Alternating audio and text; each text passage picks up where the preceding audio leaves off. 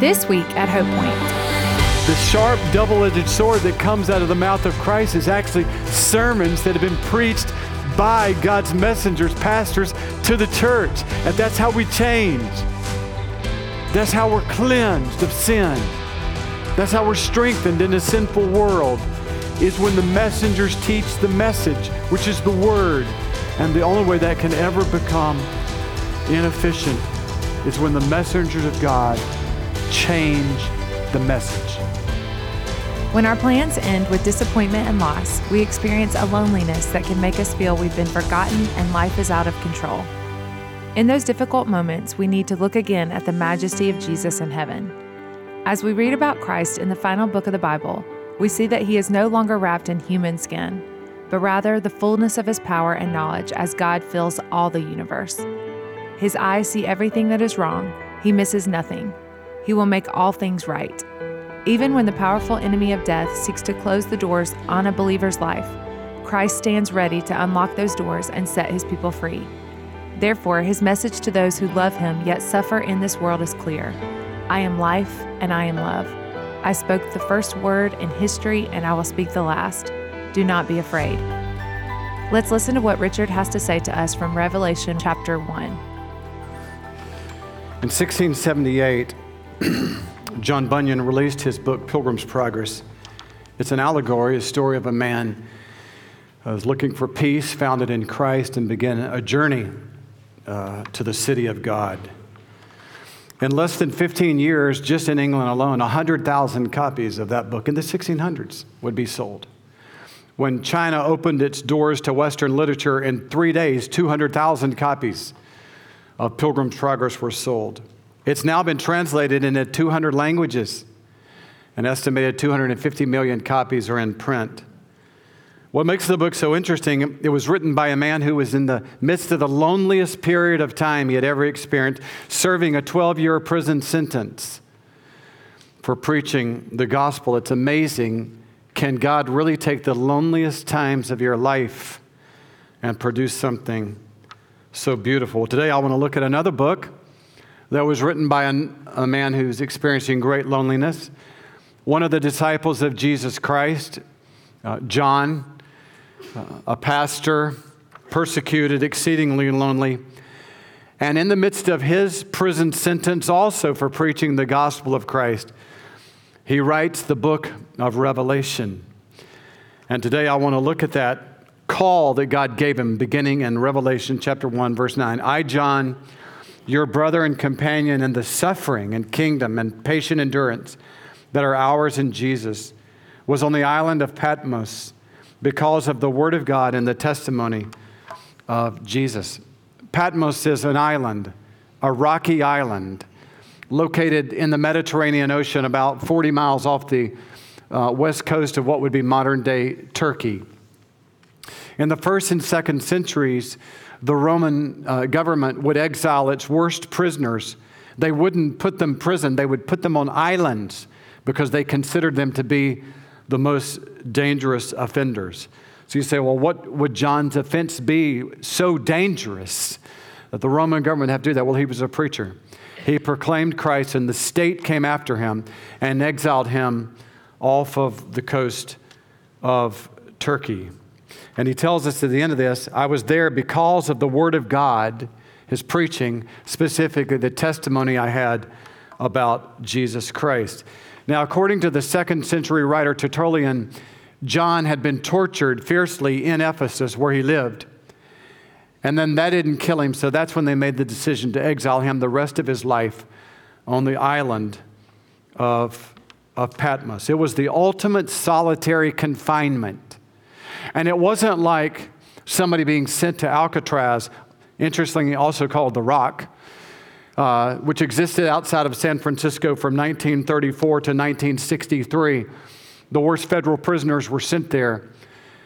But if they tried to escape, all they had was a mile and a half swim to, though it was shark infested waters and terrible currents, a mile and a half swim to the shore of San Francisco. John was 40 miles away from land he was not leaving that island. And it really was his suffering there that caused him to be able to feel the suffering throughout the kingdom of God in the Roman Empire. And That's why he says, I, John, your brother. He's writing to other believers. And look at this title that he gives himself your companion in suffering. This really should shock you knowing who wrote this.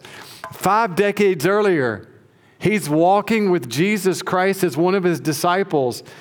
And one day he pops the question to Jesus Hey, you think when your kingdom comes, can I have one of the better seats at the table? Same guy. But now he's not interested in titles, honor. All he wants to do is to know and love suffering people. Oh, how his heart had been changed through suffering. You could spend your life putting yourself in situations in which you are noticed and honored, or you can spend your life getting to know those who are suffering in this world. John said, I want to know suffering people. I want to know the church around the world, from here to the inner city to India, those who suffer for Christ. I want to describe to you a little bit more of what John was feeling in his suffering. He was an old man now. It had been 60 years since he had walked with Christ on earth. And on this isle, he had he knew he was the only one of Jesus' disciples that were left. All 12 of all, all 11 of the apostles had been killed for their faith in Christ, for their preaching. He alone was alive. In addition to that, this was probably AD 96, AD 95. AD 70, he had heard about the destruction of Jerusalem, Jerusalem by the Romans. They came in AD 70 and they killed several hundred thousand Jews. In addition to wiping out Jerusalem, the Romans went to a thousand other villages and killed Jews in those cities as well. And so here was John thinking about all those verses in the Old Testament where one day Jerusalem would be the adored city of the world. And he said, God, what is happening? How can Jerusalem ever have a future if it's now been destroyed?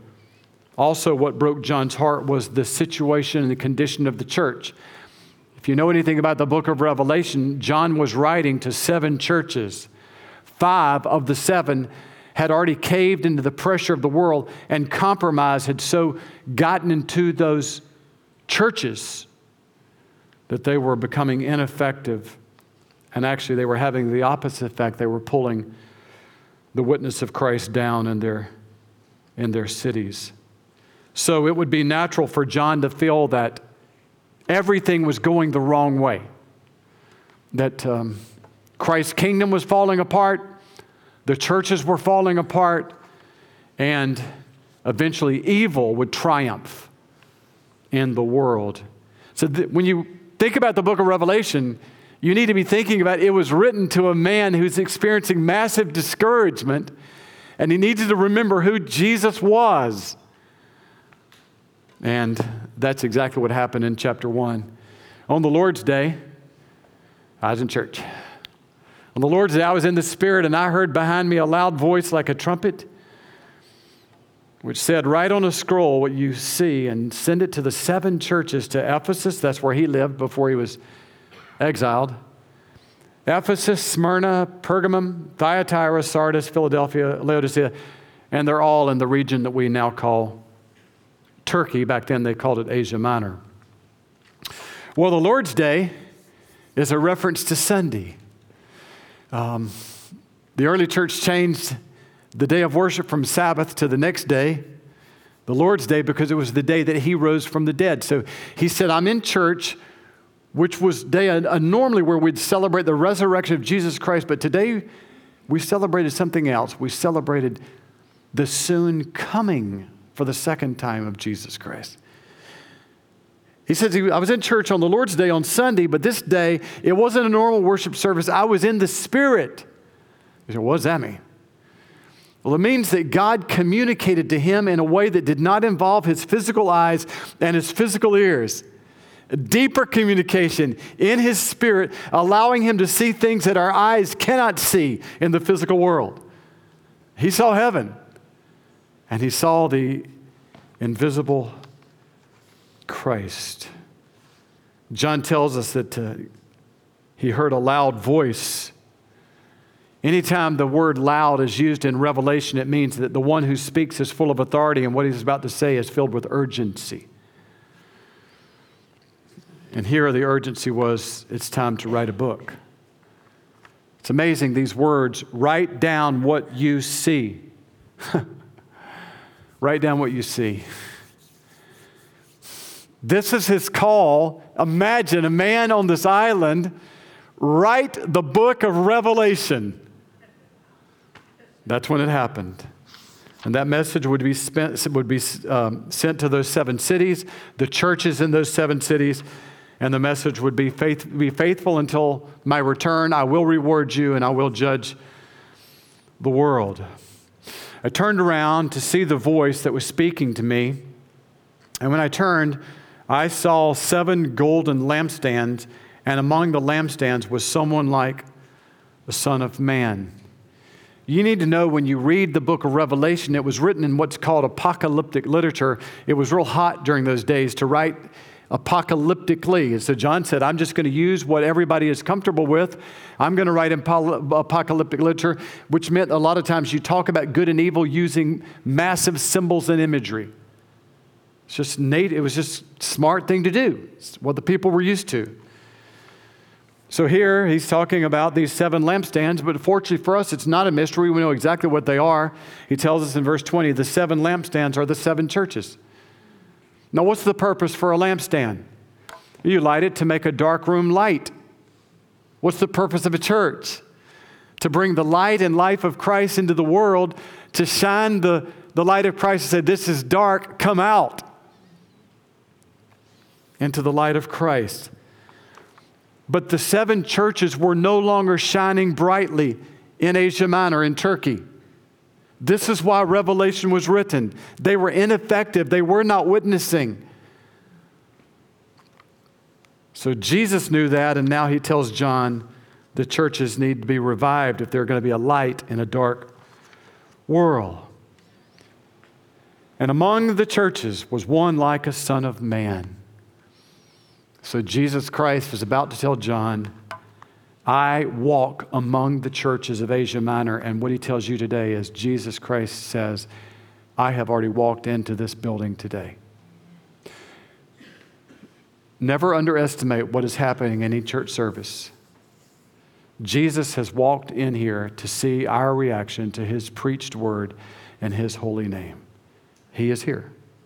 Things are larger and more important than you can ever imagine on Sunday morning. So, how do we know this is Jesus? Well, I'll put some references at the bottom, really, the four Gospels Matthew, Mark, Luke, and John. When Jesus was alive on earth physically, 81 times he referred to himself as the Son of Man. It was one of his favorite titles to say, I'm one of you. But to really understand the identity of the Son of Man, you have to go back to the Old Testament. And Revelation, interestingly enough, looks back to the Old Testament 400 times. It's a book that looks to the future, yet to understand it, you look to the past. 400 times it takes something out of the Old Testament. One of its favorite Old Testament allusions is the book of Daniel. That's when we find out who the Son of Man is. 600 years before Christ came, this was written about Jesus.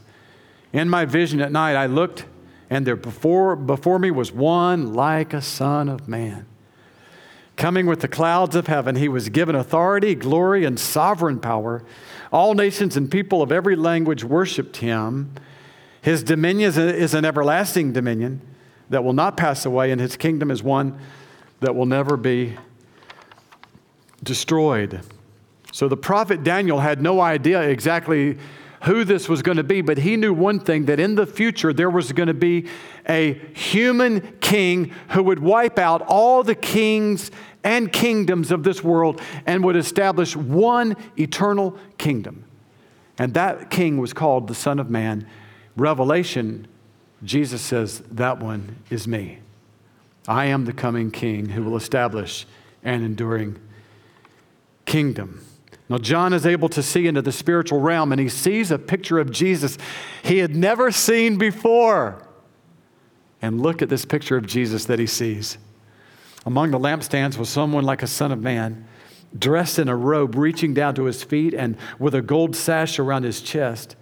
The hair on his head was white like wool, as white as snow, and his eyes were like blazing fire.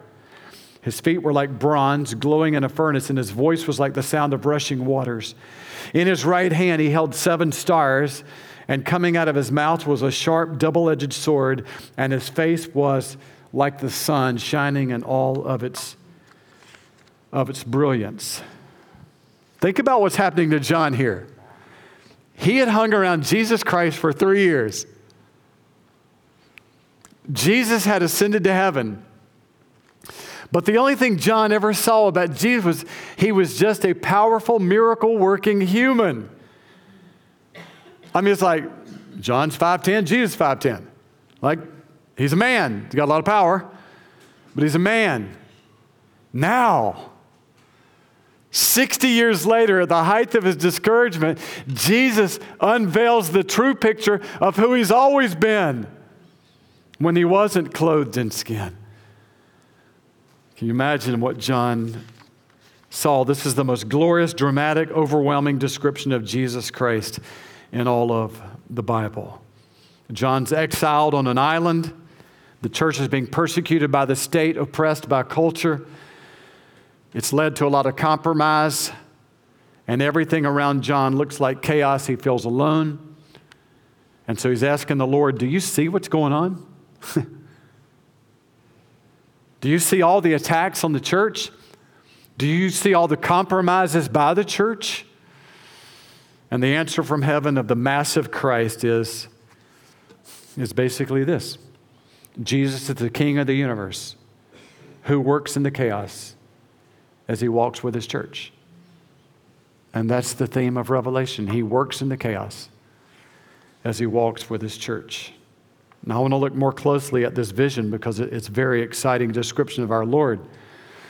Among the lampstands was someone like a son of man, dressed in a robe reaching down to his feet and with a golden sash around his chest. Well, that's the language of a priest. If you read the Old Testament, Exodus 28 through 30, every time you read what the Old Testament priests looked like, this is what they were wearing a robe and a sash. So it's telling us that Jesus is a priest. A big one, but he's a priest. What's the job of a priest? In the Old Testament, they, the people would come and they would try to connect with God, and the priest would connect them to God. The priest would care about them. The priest would pray for them. So we know that when Jesus compares himself to a priest, he wants you to think prayer. Somebody is praying for me. Jesus says that would be me. Hebrews 7:25 says therefore Jesus is able to save completely those who come to God through him because he always lives to pray for them. Such a high priest truly meets our need. You know, when you read about Jesus in the Gospels, it's exciting when he's praying with the disciples and for the disciples. My favorite one of Jesus' prayers is at the end of his life, the night before he was to die on the cross. Jesus prays for his disciples in John 17 protect these guys from the evil one, sanctify them by the truth. Lord, your word is truth. And I pray also for those who will believe in me through their message. That's you. You're here today because Christ has prayed for you. It's how you got to church. The church has survived for 21 centuries because of the prayers of Jesus Christ. But as we see in this first chapter of Revelation, Jesus is much more than an ever praying priest, he's an ever purifying king. Look how he's described here in verse 14. The hair on his head was white like wool, as white as snow, and his eyes were like blazing fire. Well, we might not know who that was. Again, if it were not for the book of Daniel telling us this is God. And since Jesus is described the same way that God is, you pretty much pick up quickly in the book of Revelation Jesus is equal to God. Let's read that Old Testament description of God. It sounds very familiar. Thrones were set in one place, or thrones were set in place, Daniel 7. And the Ancient of Days, talking about the eternal existence of God, the Ancient of Days took his seat. His clothing was white as snow. The hair of his head was white like wool. His throne was flaming with fire, and its wheels were all ablaze. A river of fire was flowing, coming out from before him. 10,000 times 10,000 stood before him, and the court was seated, and the books were opened.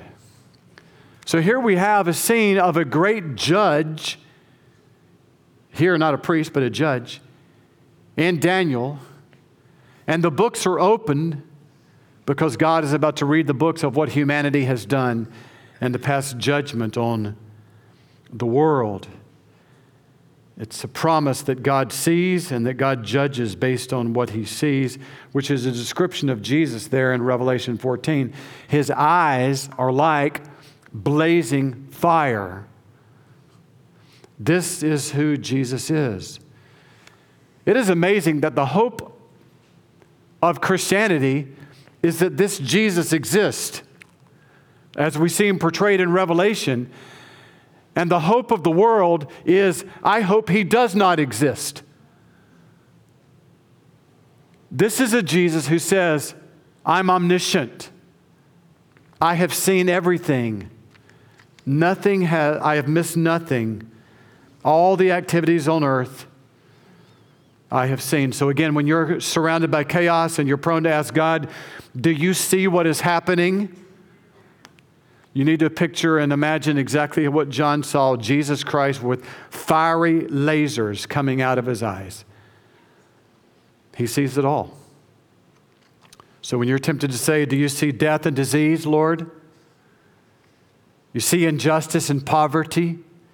Do you see the violent and the vile? Do you see political insanity?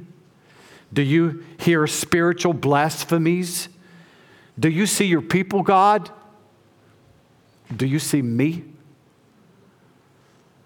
God says, I see it all. Not one millisecond of the chaos will go unaddressed. It's all recorded in my books. And I will issue my verdict and my sentence at the right time. But you know, the important thing about the blazing eyes of Jesus in Revelation is they're first are directed to the church. Because a lot of people read the book of Revelation and say it's a book about God judging the world. That will come, but not first. The first thing that God does is He judges His church, purifies His church, because God will not be a hypocrite, He'll not be mocked. How could he ever fault the world if the people of the church are doing the same thing that the world is doing? So, the first people that Christ looks at with his laser focused eyes are the behavior of those who claim to be his people. So, he will purify our hearts before he will judge the hearts of the world. Now we move from Christ's eyes to his feet and to his speaking. Revelation 1:15 says his feet were like bronze glowing in a furnace and his voice was like the sound of rushing waters. This is our Lord, this is Jesus. His feet are bronze. Bronze that have just, have just been crafted out of fire. Why bronze? because it was the strongest metal that people had that, in that day. Much stronger than gold, much stronger than silver. Bronze was the weapon of warfare. Machines and war weapons were used out, were made out of bronze. It is a reminder that Jesus Christ is coming to wage war against sin. I mean, he died on a cross to eradicate our sin. He's always in the process of waging war against sin, ours and all of the world. He wants his people to be pure and not given to sin. And the voice of Christ, I like how it's described here, is the sound of rushing waters. If you were on the Isle of Patmos and the Mediterranean Sea, the mighty waves of the Mediterranean were breaking against that rock island, you would hear it so strong. People that I have read that have been there said it's so strong that sometimes you can't hear yourself talking to somebody next to you. It is a reminder that the voice of Jesus Christ will never be drowned out. He's speaking now and he'll have the final word. So, how does Jesus Christ speak to this world? Have you ever heard him speak? I have not. How does he speak? Well, he speaks through his messengers. He speaks through his church, to his church, and to the world. And this is what John tells us. In the, in the right hand of Christ, he held seven stars, and coming out of his mouth was a sharp, double edged sword. What does all that mean? Well, fortunately, Revelation doesn't live as in mystery. It tells us who the stars are in the hand of Christ. Verse 20 the seven stars are the angels of the seven churches. Well, you could say, I'm going to read that literally and believe that Jesus Christ has appointed a personal angel for every church. That would be cool. Probably make up, probably make cleanup faster and moving chairs around, and that's cool if we have an angel. I don't think that's what it means. And the reason I don't think that's what it means is have you ever heard an angel preach a message? No? So, how, why would God assign an angel to the care of the churches when the angel doesn't speak to the church? Well, the word angel, angelos, often is translated messenger. So I think what this is the seven stars are the messengers that are placed to care for the churches. It's talking about pastors, teachers. Those who teach the Word of God are His messengers, His angels his voices to the church. And how do they speak to the church? Through the word of God. Hebrews 4:12 for the word of God is sharper than any double-edged sword. Scott's verse.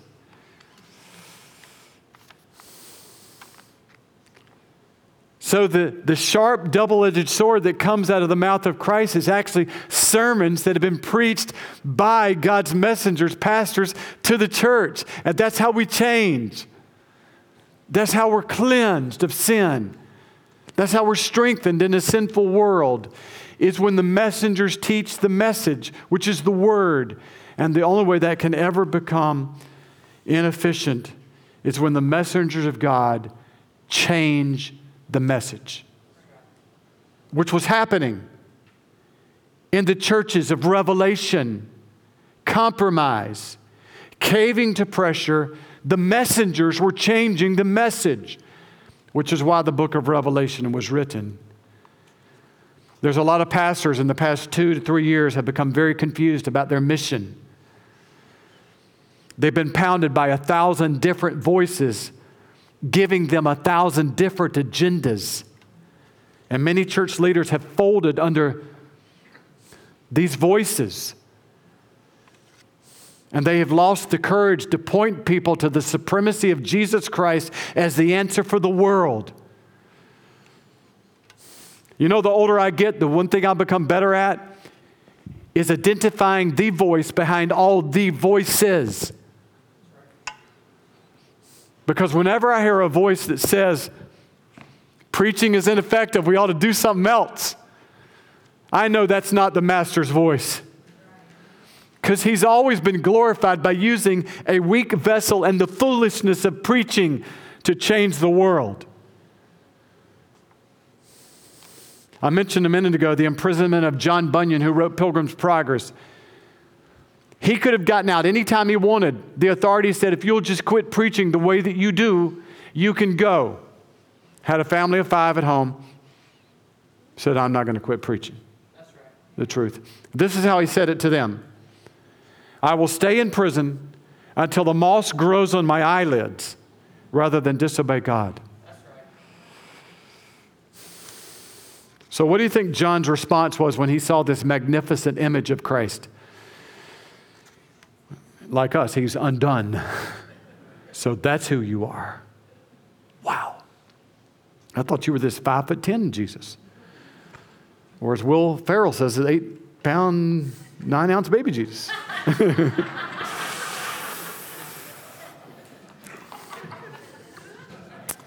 Bigger than that. Revelation 1:12 When I saw him I fell at his feet as though dead.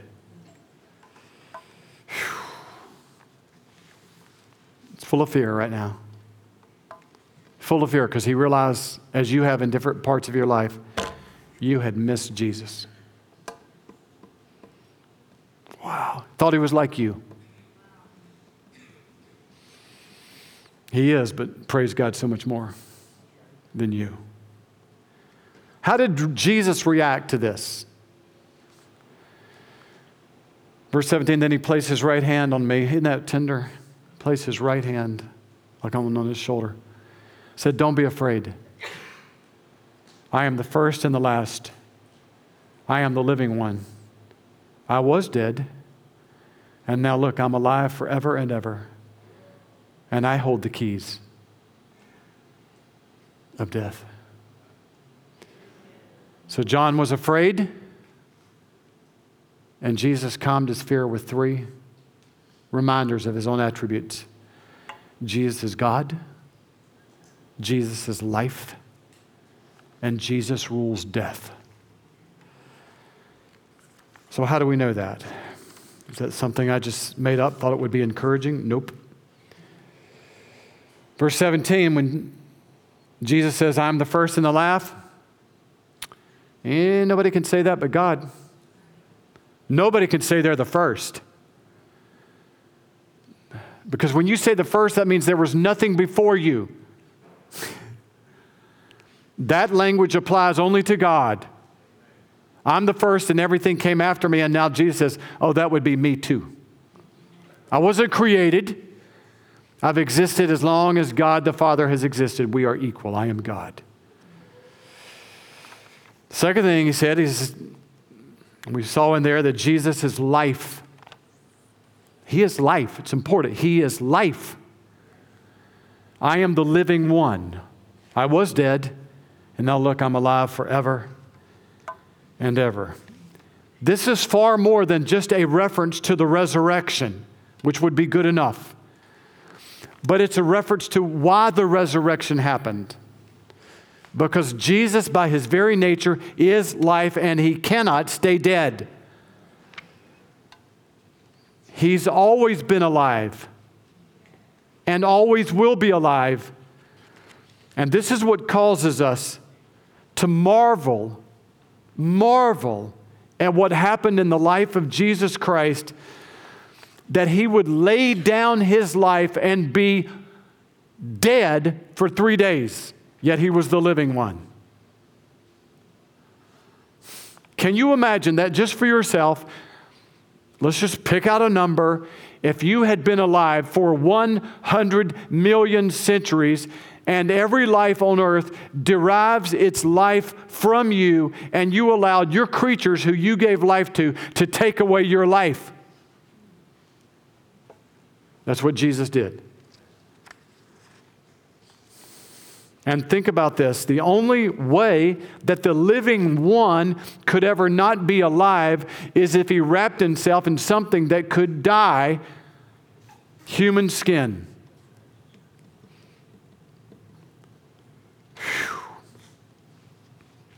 The greatest, this is the greatest mystery and mercy in all of human history that the living one would volunteer to die. You will never appreciate the cross and the crucifixion of Christ until you realize the one who died there is called the living one.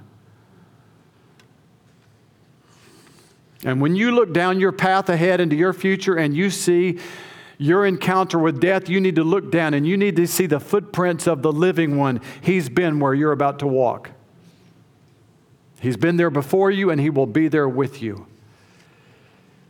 He is the living one. And finally, Jesus told John, I rule, I rule over death. I was dead, and now look, I'm alive forever and ever, and I hold the keys. I hold the keys of death.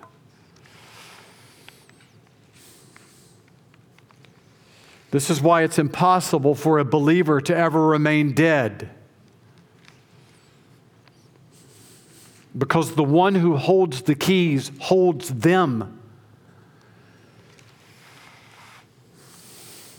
And this is what makes these verses so tender. Remember how all of this started? John said, I was terrified when I saw him. Why is John terrified? Was he afraid? I think it's the kind of fear you experience when you're ashamed. Because he had forgotten who holds the keys. Maybe the Roman government holds the keys. Maybe culture holds the keys. Maybe violent people hold the keys. He had forgotten that Jesus holds the keys of death and he was ashamed. And therefore he was afraid. You know, whenever when somebody gets afraid in Scripture that they're in the presence of God, you know it happens a lot. Do you know why they get afraid? Or the people that I, the, the, the big three that I know? When Isaiah became afraid in Isaiah 6, why was he afraid? Because he knew that God could see in his heart. When Peter was on the fishing in the Sea of Galilee and he became afraid of Jesus on the boat, why? Because he knew that Jesus could see in his heart. And here, John, why is he afraid? Because he knew that Jesus had, saw, had seen fear in his heart. And in each case, with Isaiah and Peter and John, whenever somebody comes to Jesus and is afraid, do you know how Jesus responds? Don't be afraid. I know you're weak.